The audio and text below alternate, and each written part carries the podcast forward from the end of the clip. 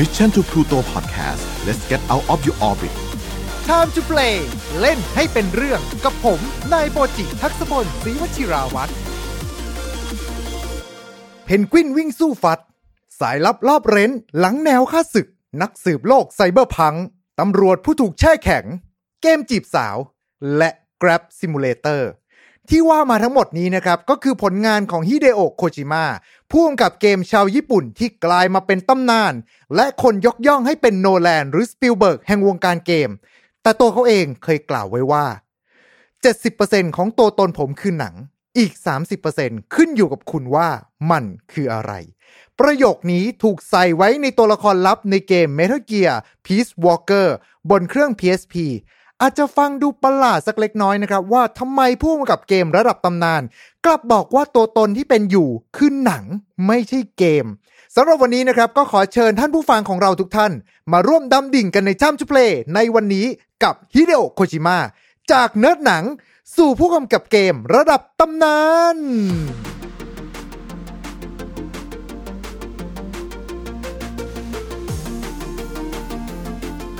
เมื่อพูดถึงฮิเดโอโคจิมะนะครับ เราอาจจะนึกถึงการกำกับเกมที่มีความโดดเด่น การใช้คัสซีนกระชากอารมณ์ การเล่าเรื่องเหมือนกับอ่านนวนิยายดีๆ สักเล่มหนึ่ง แต่ตัวตนที่มาของเขากลับไม่ใช่วงการเกมนะครับ เรามาฟังที่มาของเขากันก่อนเลยดีกว่า คุณฮิเดโอโคจิมะเกิดในปี 1963 อายุอนามมาจนถึงตอนนี้ก็ราวๆ57 ปีแล้วนะครับ เป็นลูกคนสุดท้องในบรรดาพี่น้อง 3 คน โดยชื่อฮิเดโอเนี่ย ตั้งโดยคุณพ่อซึ่งเป็นเภสัชกร โดยเอามาจากชื่อของคุณหมอที่คุณพ่อมักจะเจออยู่บ่อยๆ คือถ้าเกิดพูดง่ายๆนะครับ มันก็คือชื่อโหลนั่นเองนะฮะ อันนี้ถามจากเพื่อนญี่ปุ่นมา ก็เรียกได้ว่าโหลเป็นอันดับต้นๆเลยครับ แต่สำหรับพอดแคสต์ของเราในวันนี้ขออนุญาตเรียกนามสกุลว่าคุณโคจิมะตามที่คนนิยมเรียกกันนะครับแรกเริ่มเดิมทีครับโคจิมะเนี่ยเป็นชาวโตเกียวนะครับ แต่ด้วยสายงานของคุณพ่อเนี่ยที่ต้องเดินทางเที่ยวไปเที่ยวมา ก็ต้องย้ายถิ่นฐานตามครอบครัวไปยังโอซาก้า โดยในวัยสี่ขวบวัยขบพอนี่เองครับ ที่คุณพ่อเนี่ยริเริ่มประเพณีของทางบ้านขึ้นมา นั่นก็คือทุกคนเนี่ยจะต้องมาร่วมดูหนังด้วยกัน ไม่จบไม่นอน โดยหนังที่ฉายนะครับก็หลากหลายแนวมากๆ ทั้งหนังฝรั่งหนังจากยุโรปแอคชั่นหนังผี ซึ่งที่บ้านเนี่ยไม่มีการปิดกั้นประเภทของหนังเลย อันเนี้ยไม่แน่ใจว่าจริง ๆ แล้วเนี่ยคุณพ่อหาคนดูหนังเป็นเพื่อนด้วยหรือเปล่านะฮะ โดยแรงบันดาลใจนี้เองครับทำให้เขาเนี่ยเริ่มเก็บหอมรอมริบซื้อกล้องวิดีโอมาถ่ายแบบเล่น ๆ ไว้ก่อน แล้วก็เก็บเงินเพื่อนๆนะครับที่เข้ามาดูคนละ 50 เยน โดยฮิเดโอโคจิมะบอกด้วยล่ะครับว่า มีครั้งหนึ่งนะฮะที่เขาไปบอกกับที่บ้านว่า ให้พาไปเที่ยวที่เกาะหน่อย ซึ่งพี่แกเนี่ยเอาจริง ๆ แล้ว แอบไปเตรียมถ่ายหนังสั้นอยู่ครับแต่ตลอดเวลา 3 วันที่แกไปเที่ยวกับที่บ้านเนี่ย ดันเล่นน้ำเพลินไปหน่อยหนึ่ง คือรู้ตัวอีกทีหนึ่งก็จะต้องกลับบ้านแล้วนะครับ แกก็เลยเปลี่ยนพอดครับ ให้กลายมาเป็นหนังซอมบี้ที่เครื่องบินตกแล้วก็ไปเจอกับซอมบี้บนเกาะร้างแทน ก็เรียกได้ว่ามีความเครียดกันตั้งแต่เด็กๆเลยนะฮะ ตัวโคจิมะเองเนี่ยก็ชื่นชอบในภาพยนตร์มากๆเลยนะครับ ไปดูหนังเองคนเดียว สะสมใบปลิวหนัง อ่านนวนิยายหลากหลายแนว มีเคยเขียนเรื่องสั้นนะฮะ ส่งไปที่นิตยสารด้วยเหมือนกัน แต่ว่าโดนตีตกกลับมาครับ เพราะว่าเนื้อหาของพี่แกเนี่ยซับซ้อนเกินไปอยู่เหมือนกันนะครับจนเวลาล่วงเลยมาถึงวัย 13 ปีก็ต้องย้ายบ้านอีกครั้งหนึ่ง แต่เหตุการณ์ที่ไม่คาดฝันก็เกิดขึ้นครับ เมื่อคุณพ่อที่เป็นเสาหลักของบ้าน เกิดเสียชีวิตกระทันหันทำให้ครอบครัวเกิดความขัดสนอย่างหนัก และนั่นเองครับทำให้เขาตัดสินใจที่จะต้องหางานที่มั่นคง และเลือกไปเรียนต่อคณะเศรษฐศาสตร์ในรั้วมหาวิทยาลัย ซึ่งเอาจริงก็เรียกได้ว่าประวัติช่วงเริ่มต้นของชีวิตโคจิมะเนี่ยไม่มีอะไรที่เกี่ยวข้องกับเกมเลยนะฮะ แต่ด้านชีวิตวงการเกมของโคจิมะมาเริ่มต้นในช่วงนี้แหละครับ ในช่วงที่เรียนมหาวิทยาลัยเนี่ย เป็นช่วงที่เครื่องแฟมิคอมจำหน่ายในยุค 80 แล้วก็ตามสมัยนิยมครับ โคจิมะก็เล่นเกมในยุคนั้นด้วย ไม่ว่าจะเป็นทั้งมาริโอหรือว่าเกมแนววิชวลโนเวลต่างๆ ซึ่งนั่นมันทำให้เขาเกิดความรู้สึกบางอย่างในใจขึ้นมา จนกระทั่งมหาลัยปีสุดท้ายครับ เขาตัดสินใจที่จะก้าวเข้าสู่วงการเกม แม้ว่าจะมีเสียงคัดค้านจากบรรดาเพื่อนๆ แล้วก็อาจารย์อยู่บ้างก็ตามนะครับ โดยมีคำกล่าวของอาจารย์ของเขาว่า ไอ้โคจิมะเนี่ย มันเป็นคนเก่งนะ เสียดายมันดันไปเลือกทำเกมซะอย่างนั้น คือต้องเข้าใจนะฮะว่าในยุคนั้นเนี่ย วงการเกมมันเพิ่งเกิดขึ้นมาใหม่ๆครับ ยังไม่นับเป็นอาชีพที่มั่นคง ไม่มีเส้นทางอาชีพที่ชัดเจน เรียกว่าใครเข้าไปเนี่ยก็ต้องไปกรุยทาง โดยไม่เห็นแสงในอนาคตกันเลยทีเดียวนะครับแม้เพื่อนๆ เนี่ยจะยุให้เขากลับไปทำงานที่สถาบันการเงิน หรือไม่ก็ไปทำหนังซะ แต่โคจิมะเลือกสมัครเข้าทำงานณบริษัทที่มีชื่อว่า โคนามิ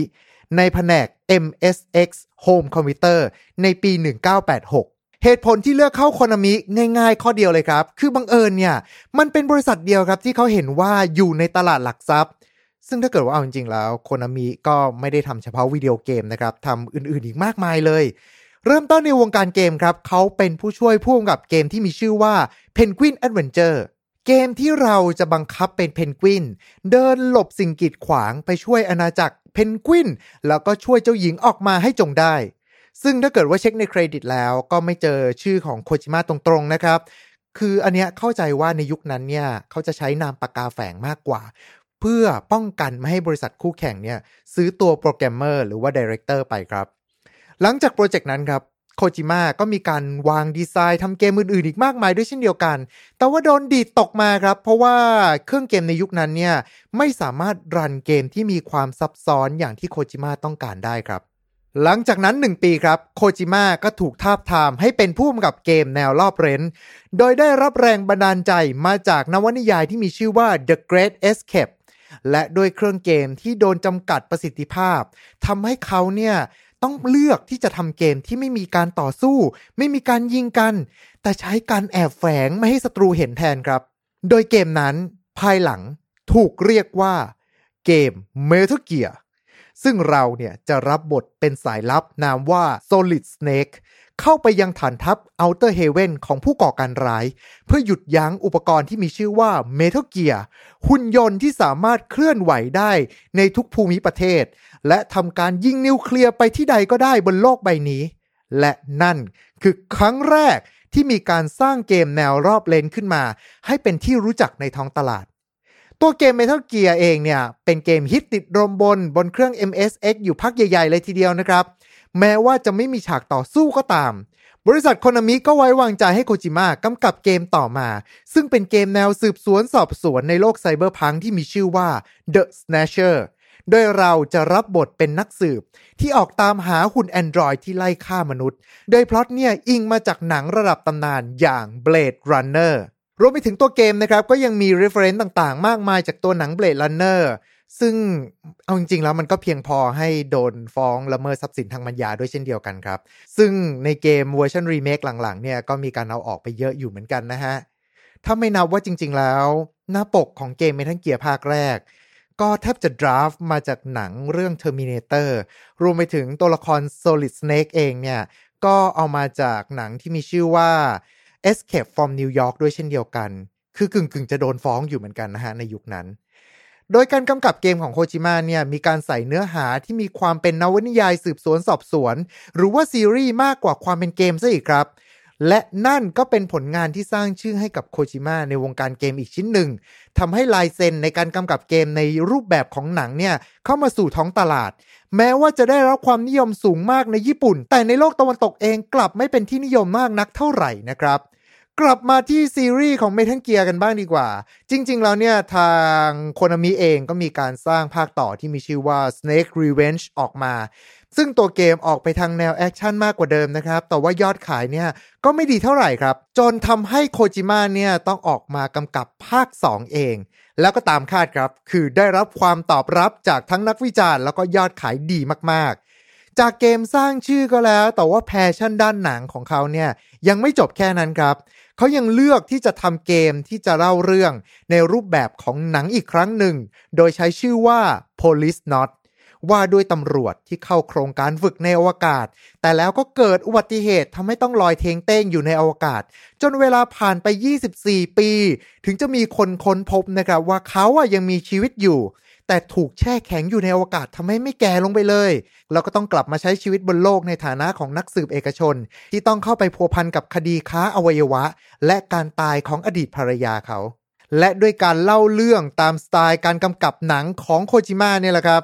และด้วยการเล่าเรื่องตามสไตล์กำกับเกมในรูปแบบหนังของโคจิมะเนี่ยแหละครับ เกมนี้ถือว่าเป็นเกมที่สร้างประสบการณ์แบบดูหนังให้กับผู้เล่น พร้อมทั้งยังใส่ระบบในการเลือกคัสซีน แล้วก็เสียงประกอบต่างๆ ในจังหวะที่ต้องการ ยิ่งสร้างประสบการณ์ร่วมเข้าไปอีกนะครับ จากนั้นก็จบยุคเกมตลับก้าวเข้าสู่ยุคเกมที่รันจากซีดีและในช่วงนั้นเองครับที่โคจิมะเนี่ยเริ่มรับตำแหน่ง General Manager คุมโปรเจกต์เกมในบริษัทโคนามิ แต่โคจิมะก็วางแผนที่อยากจะสร้างเกมเมทัลเกียร์ขึ้นใหม่ครั้งหนึ่ง โดยช่วงแรกครับ มีแผนที่จะลงบนเครื่อง 3DO อันนี้ถ้าเกิดว่าใครทันกันก็ ก็บอกอายุกันได้เลยนะฮะ แต่ด้วยความที่เครื่องเนี่ยมันเกิดเจ๊งไปซะก่อนครับ ก็เลยหันมาพัฒนาบนเครื่อง PlayStation 1 แทน และนั่นทำให้เกิดเกมที่มีชื่อว่า Metal Gear Solid ขึ้นมา มาถึงตรงนี้ผมเชื่อว่าหลาย ๆ ท่านน่าจะเริ่มทันกันแล้วนะครับ ตัวเกมเนี่ยเป็นการลอบเลนเช่นเดิมครับ แต่มาในรูปแบบของโพลีกอน 3D มีการเล่าเรื่องผ่านคัสซีน ซึ่งเทียบในยุคนั้นแล้วถือว่าเยอะมาก ๆ ด้วยเนื้อหาที่มีความลึกลับซับซ้อนซ่อนเงื่อน เหมือนกับหนังสายลับดีๆ สักเรื่องหนึ่ง จนเรียกได้ว่า Metal Gear Solid กลายมาเป็นหนังที่เรา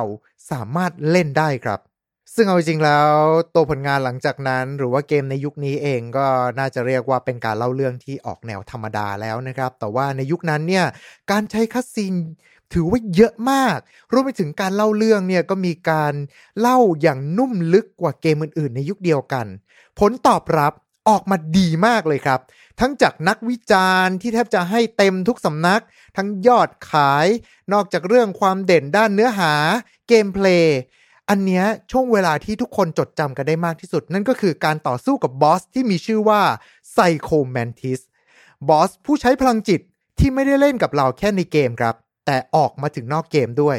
อย่างการอ่าน memory card ของเราว่าเราเคยเล่นเกมอะไรมาบ้าง ในค่ายโคนามิคือมันเหมือนจะมาทักเราเลยนะครับว่า เนี่ย ฉันจะใช้พลังจิตอ่านใจของแกฮะนี่แกเคยจีบสาวในเกมโทคิเมคิด้วยหรือเนี่ย หรือว่าบอสเนี่ย อย่างที่บอกไปครับว่ามันอ่านใจเราได้ เลยทำให้ตัวเราเนี่ยไม่สามารถใช้ปืนยิงมันโดนนะครับ แต่มีวิธีแก้ครับคือเราต้องสลับไปใช้จอยสองครับ มันถึงจะอ่านใจเราไม่ได้ แล้วถ้าเกิดว่าเราไปเล่นในเวอร์ชันหลังๆนะครับ แล้วก็ตัวจอยเนี่ยมีระบบสั่นแล้ว Psycho Mantis ครับก็จะบอกให้เราเนี่ยวางจอยเอาไว้ แล้วมันจะบอกเราว่าเนี่ยมันจะใช้พลังจิตในการควบคุม controller ของเรา แล้วก็เปิดระบบสั่น ในยุคนั้นนี่คือบอกได้เลยนะฮะว่า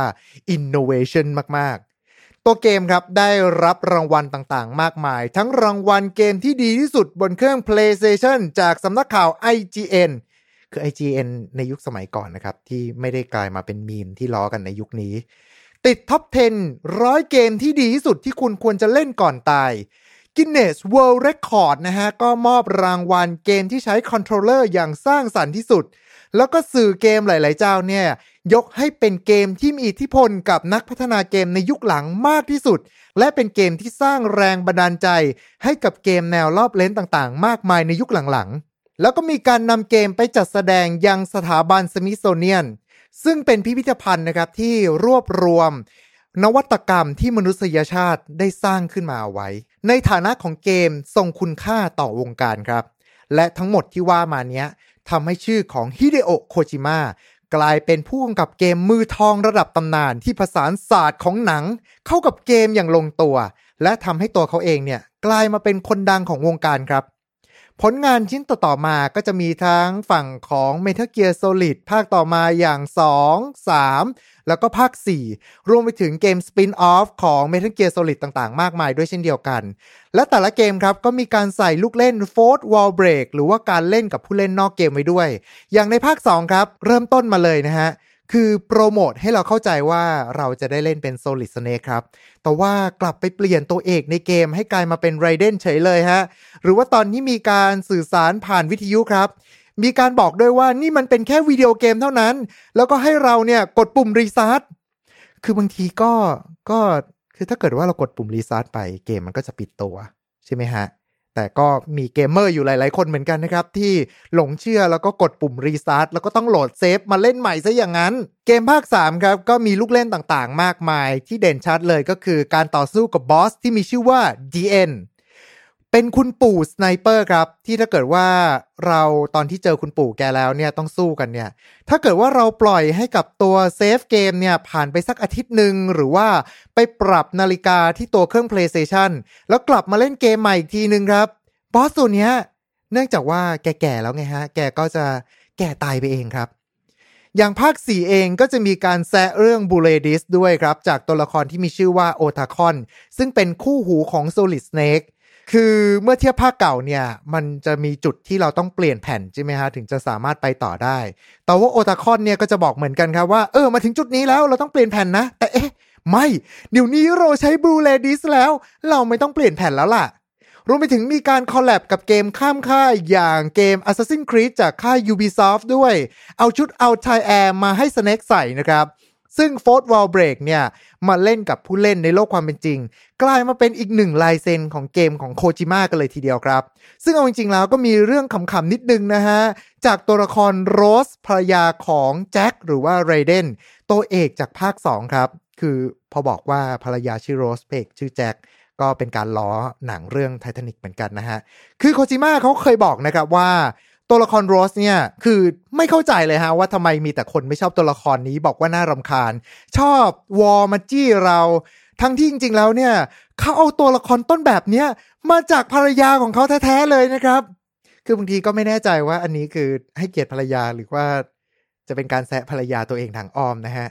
คือนอกจากซีรีส์นี้แล้วเขาก็ยังมีส่วนร่วมในการกำกับดูแลเกมต่างๆ มากมายด้วย อย่างเกม Zone of Ender ซึ่งเป็นเกมแนวขับหุ่นยนต์ไซไฟอนิเมะยิงกันกระสุนท่วมจอ หรือว่าเกมดนตรีอย่าง Beat Mania เกมแอคชั่น RPG อย่าง Boktai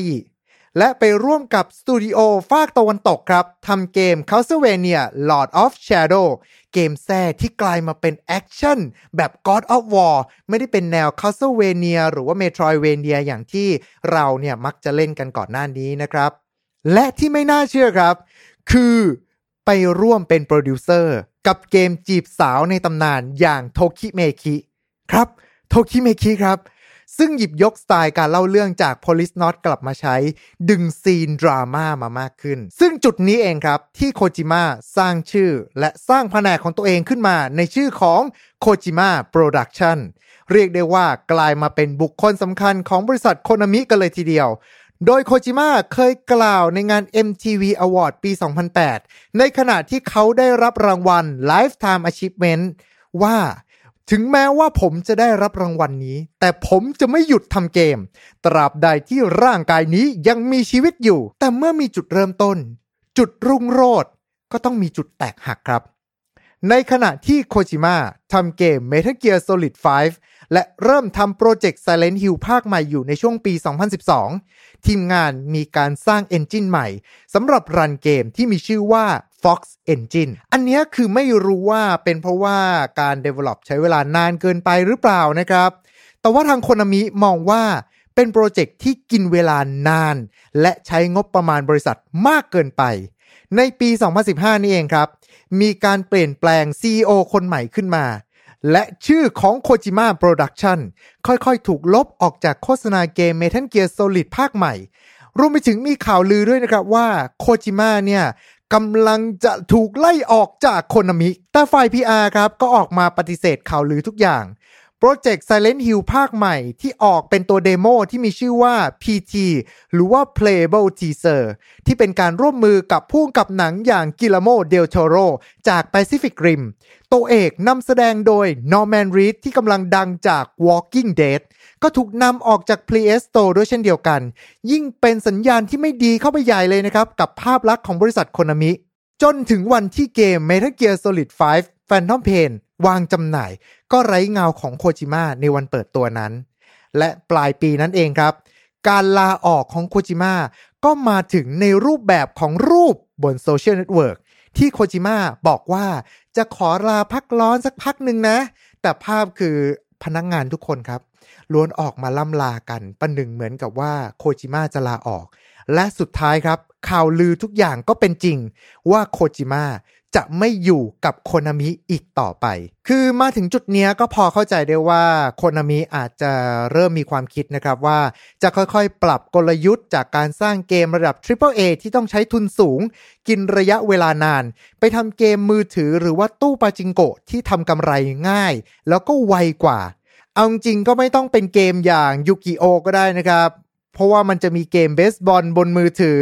ของค่ายโคนามิเนี่ย ก็ไม่เห็นมันหลุดจาก top 10 ชาร์ตเกมขายดีของ store ญี่ปุ่นเท่าไหร่เลยนะฮะ ขึ้นรถไฟฟ้าที่ญี่ปุ่นทีไรเนี่ย กวาดตาไปสักครั้งหนึ่งก็ต้องเจอกับ salaryman สักคนแหละครับ ที่เล่นเกมนี้อยู่ ด้วยเหตุนี้เองนะครับ มันก็เลยเหมือนกับเป็นการตอกย้ำเกมเมอร์ครับ ตอนที่โคนามิเนี่ย ประกาศโปรเจกต์ภาคใหม่ของเกม Metal Gear Solid หรือว่า Silent Hill ออกมา ผู้เล่นก็คาดหวังว่า เฮ้ย จะได้เล่นเกมภาคใหม่ใช่ไหม แต่ของจริงออกมาดันกลายเป็นตู้ปาจิงโกะซะอย่างนั้นนะครับซ้ำร้ายนะครับ Fox Engine ที่วางไว้เป็น cash cow ของโคนามิในอนาคต ก็กลับไม่ได้ถูกใช้จริงจังครับ เกม Metal Gear ภาคใหม่ที่ไร้การกำกับของโคชิมะก็กลายมาเป็นภาค Metal Gear Survive คือเหมือนก่อกระแสเกมเอาตัวรอดซึ่งเอาไปหลายปีแล้วนะฮะ เรียกได้ว่าหลังโคจิมะไม่อยู่แล้วโคนามิก็สาดเกลือใส่แผลของเกมเมอร์อย่างเราๆ อยู่เนืองๆ เลยทีเดียวนะครับ แต่ที่เจ็บปวดไปกว่านั้น รู้ไหมครับว่าอะไร ถึงแม้ว่าเราจะด่าโคนามิ แล้วก็ไปชื่นชมบริษัทแคปคอมที่หลังๆ เนี่ยทำเกมดีๆ ถูกใจเกมเมอร์ตลอด แต่ราคาหุ้นของโคนามิไม่เคยต่ำกว่าแคปคอมเลยนะครับ ให้ชอกช้ำไปกว่านั้นครับ คือกำไรสุทธิของโคนามิขึ้นจาก 4%ไปเป็น 11%อย่างมีนัยยะหลังเปลี่ยนรูปแบบธุรกิจนี้ด้วย กลับมาที่โคจิมะครับ หลังจากที่แกลาออกไปแล้ว แกก็จะดูเคว้งเคว้งนิดนึง แต่ด้วยชื่อชั้นผู้กำกับระดับตำนาน ย่อมมีคนสนใจคว้าตัวไปร่วมงานแน่นอนครับ แต่จนแล้วจนรอดก็ไม่มีการประกาศอะไรใหม่ออกมาสักที โดยมีข่าวลือออกมาเหมือนกันนะครับว่ามีการข่มขู่ครับว่า ไม่ให้ใครเนี่ยจ้างนายโคจิมะรวมไปถึงลูกทีมเด็ดขาด ทั้งยังมีการกดดันเรื่องประกันสังคมด้วย จนปลายปีเดียวกันนั้นเองครับ ข่าวดีก็มาถึงเมื่อโคจิมะประกาศตั้งสตูดิโอทำเกมอีกครั้งหนึ่งในชื่อของ Kojima Productions โดยครั้งนี้มีโซนี่มาร่วมเป็นผู้สนับสนุนหลัก จัดหาเงินทุนและก็เทคโนโลยีต่างๆ เพื่อสร้างเกมใหม่บนเครื่อง PlayStation 4 และในปีถัดมา โปรเจกต์ใหม่ของโคจิมะก็ปรากฏกายออกมาสู่สายตาชาวโลก ในเกมที่มีชื่อว่า Dead Stranding เทรลเลอร์ที่ไม่บอกอะไรเลยครับ ชายหาดมนมนมือผีสีดำๆเด็กทารก แล้วก็นาวแมนรีดเปลือยกาย คือแบบ เฮ้ย อีหยังวะ ซึ่งไม่มีใครรู้เลยนะครับว่า แล้วเกมเนี้ยมันเกี่ยวกับอะไร เล่นยังไง รู้แค่ว่าเป็นเกมของเด็ดพ่อโคจิมะมันต้องออกมาดีอยู่แล้วล่ะ และในปีถัดๆไปครับ ก็มี trailer ใหม่ออกมาเรื่อยๆ ซึ่งก็ชวนอีหยังวะทุกๆปี จนมีช่องออกมาวิเคราะห์สัญลักษณ์ที่ซ่อนอยู่ใน trailer ออกมาเต็มไปหมดเลยครับแต่มันก็ชวนว้าวอยู่ดีนะฮะ ไม่ว่าจะเป็นทั้งการเผยตัวนักแสดงนำเป็นนอร์แมนรีดัส มีตัวละครนำแสดงโดยกิลโมเดลโทโรและที่เรียกเสียงกรี๊ดมากที่สุด คงเป็นการปรากฏกายของตัวร้ายหรือเปล่าของเกมนี้ครับนำแสดงโดย แมดส์ มิคเคลเซนซึ่งช่วงนั้นเนี่ยกำลังพีคจากเรื่องฮันนิบาลเลยทีเดียวครับ จนสุดท้ายเวลาที่ทุกคนรอคอยก็มาถึงกับ trailer gameplay ที่ถูกเปิดเผยออกมาในปี 2018 เกมที่เราจะเล่นเป็นคนส่งของที่ต้องเชื่อมทั้งโลกเอาไว้ โดยต้องวิ่งหนีผี แล้วก็ฝ่าฟันอุปสรรคไปให้ได้ หลังจากที่ทุกคนดู trailer นี้ก็รู้สึกนะครับว่า อีหยังวะ Grab simulator วะ คือแต่ถามว่าเล่นไหม เล่นดิ เกมเสด็จพ่อโคจิมะนะเว้ย กด pre-order เรียบร้อยแล้วด้วยซ้ำ หลังจากที่มีการ delay นิด ๆ หน่อย ๆ สุดท้ายเกมก็วางจำหน่ายในปี 2019 ซึ่งเรียกเสียงตอบรับที่ อืม ดีมั้งคือสื่อทุกเจ้าก็ให้คะแนนเต็มกันเกือบหมดเลยนะครับ แต่ถ้าเกิดว่าพอเรามาอ่านเนื้อบทวิจารณ์ดีๆ ก็แอบรู้สึกได้ถึงความกล้าๆกลัวครับ ที่จะพูดถึงข้อเสีย คือเกมนี้มันมาจากเด็ดพ่อโคจิมะเลยนะเว้ยเฮ้ยคือมันจะไม่ดีได้ยังไง คืออันเนี้ยแต่ส่วนตัวนะครับ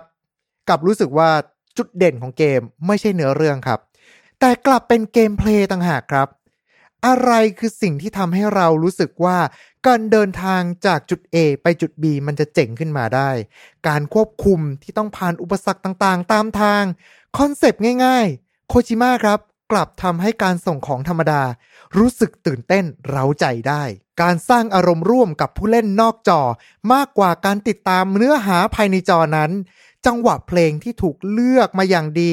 เล่นในจังหวะที่ต้องการ แสงที่สาดมาจากทิวเขาเมื่อเราถึงจุดหมาย ทุกอย่างแล้วนะครับล้วนสร้างประสบการณ์ที่หาที่ไหนไม่ได้ ให้กับเราเหล่าเกมเมอร์เรียกได้ว่าเป็นเกมออกเป็นแนวทดลองนิดๆนะครับ ที่สร้างปรากฏการณ์มากเลยครับ คือคนที่ชอบก็ชอบ คนที่ไม่ชอบก็เกลียดไปเลย หาตรงกลางค่อนข้างจะลำบากอยู่นะครับ แม้ว่าหลังจากที่เกมผลิตออกมาในปี 2019 แล้ว มาปีนี้นะครับ ผ่านมา 2 ปีจนถึงตอนนี้โคจิมะโปรดักชันก็ยังมีโปรเจกต์ที่เก็บงำไว้ในมืออยู่ มีข่าวลือด้วยนะครับว่าจะเป็นโครงการที่ร่วมมือกับ Sony ในการซื้อลิขสิทธิ์ของ Silent Hill กลับมาทำเกมอีกครั้ง โดยครั้งนี้จะได้อาจารย์จุนจิอิโต้มาร่วมด้วย แต่ทั้งหมดนี้เราก็ต้องรอกันต่อไปครับว่าผลงานของผู้กำกับเกมมือทองคนนี้ จะสร้างผลงานอะไร จะสร้างสรรค์อะไร ให้เรามีประสบการณ์ในการเล่นเกมที่ไม่เหมือนใครได้อีกหรือไม่นะครับ แต่กราบแต่ครับช่วยทำเกมตลาดตลาดออกมาบ้าง คือถ้าเกิดลึกไปกว่านี้ก็กลัวนายทุนแกจะไม่พอใจเหมือนกันนะฮะและทั้งหมดนี้ครับก็คือเรื่องราวของเราในวันนี้ ผมขออนุญาตยกคำพูดของคุณกู้คุลลิสมานะครับว่า เกมเนี่ยมันเป็นศาสตร์ที่รวมศิลป์หลายแขนงเอาไว้ด้วยกัน ทั้งงานภาพ เสียงและการเล่าเรื่อง การมอบประสบการณ์ให้กับผู้รับสารนั้น การที่คนคนหนึ่งกำเนิดมากับหนัง แล้วก็เลือกที่จะเล่าเรื่อง การใช้มุมกล้อง การสร้างประสบการณ์ต่างๆ แปลงมาในรูปแบบของสื่อเกมให้เราได้เล่นกัน และผมเชื่อนะครับว่าแต่ละคนมีความถนัดที่ไม่เหมือนกันครับ มีประสบการณ์ชีวิตและสิ่งที่เรียนรู้มาไม่เหมือนกัน ในมุมหนึ่ง มันไม่ได้แปลว่า เราจะทำอีกสิ่งหนึ่งไม่ได้ เพราะสุดท้ายแล้ว ประสบการณ์ทุกอย่างล้วนมีค่า ที่จะผลักดันเราให้ก้าวต่อไป หรือไม่ก็สามารถที่จะปรับใช้ประสบการณ์ แล้วก็ความรู้ที่เรามีในการสร้างสารรค์ผลงานชิ้นใหม่ ๆ ได้นะครับ และนี่ก็คือประวัติของผู้กำกับเกม ผู้สร้างแรงบันดาลใจให้กับทั้งวงการ คุณฮิเดโอะโคจิมะและเช่นเดิมนะครับ สำหรับวันนี้ก็เป็นประเด็นที่เปิดมานั่งคุยกันในแอป Clubhouse เช่นเดิม ที่ได้ทุกคนมาช่วยเติมเต็มข้อมูลจนกลายมาเป็นพอดแคสต์ของเราในวันนี้สำหรับวันนี้ครับก็ต้องขอขอบคุณ คุณบอลจากเจปังเจแปน คุณนิวโซเรนเซีย คุณอาร์ตี้ คุณฐานุพงศ์ที่ให้ข้อมูลเรื่องผลประกอบการของบริษัทโคนามินะครับ คุณจอห์นนี่ และอีกหลาย ๆ ท่านที่มาร่วมพูดคุยกันนะครับ และเช่นเดิมครับ ทุก ๆท่าน ที่มาร่วมฟังในพอดแคสต์ของเราวันนี้ด้วยเช่นเดียวกันนะครับ สามารถที่จะมาคอมเมนต์ กดไลค์ กดแชร์ กด Subscribe กดกระดิ่ง เพื่อที่จะไม่พลาดพอดแคสต์ดีๆจากพวกเราชาว Mission to Pluto ประเด็นทิ้งท้ายในวันนี้ ถ้าเกิดว่าคุณเคยเล่นเกมของโคจิมะมาก่อน ถ้าเขาบอกว่า 70%ของตัวเขาเองคือหนัง แล้วคุณคิดว่า 30%ของเขาคืออะไรครับ เอาละครับ และนี่ก็คือทั้งหมดของเราในวันนี้ หวังว่าถ้าเกิดคุณชอบเราคือเพื่อนกันครับ เอาไว้เจอกันใหม่ในโอกาสหน้า วันนี้ขอบคุณแล้วก็สวัสดีครับ Mission to Pluto Podcast let's get out of your orbit Time to play เล่นให้เป็นเรื่อง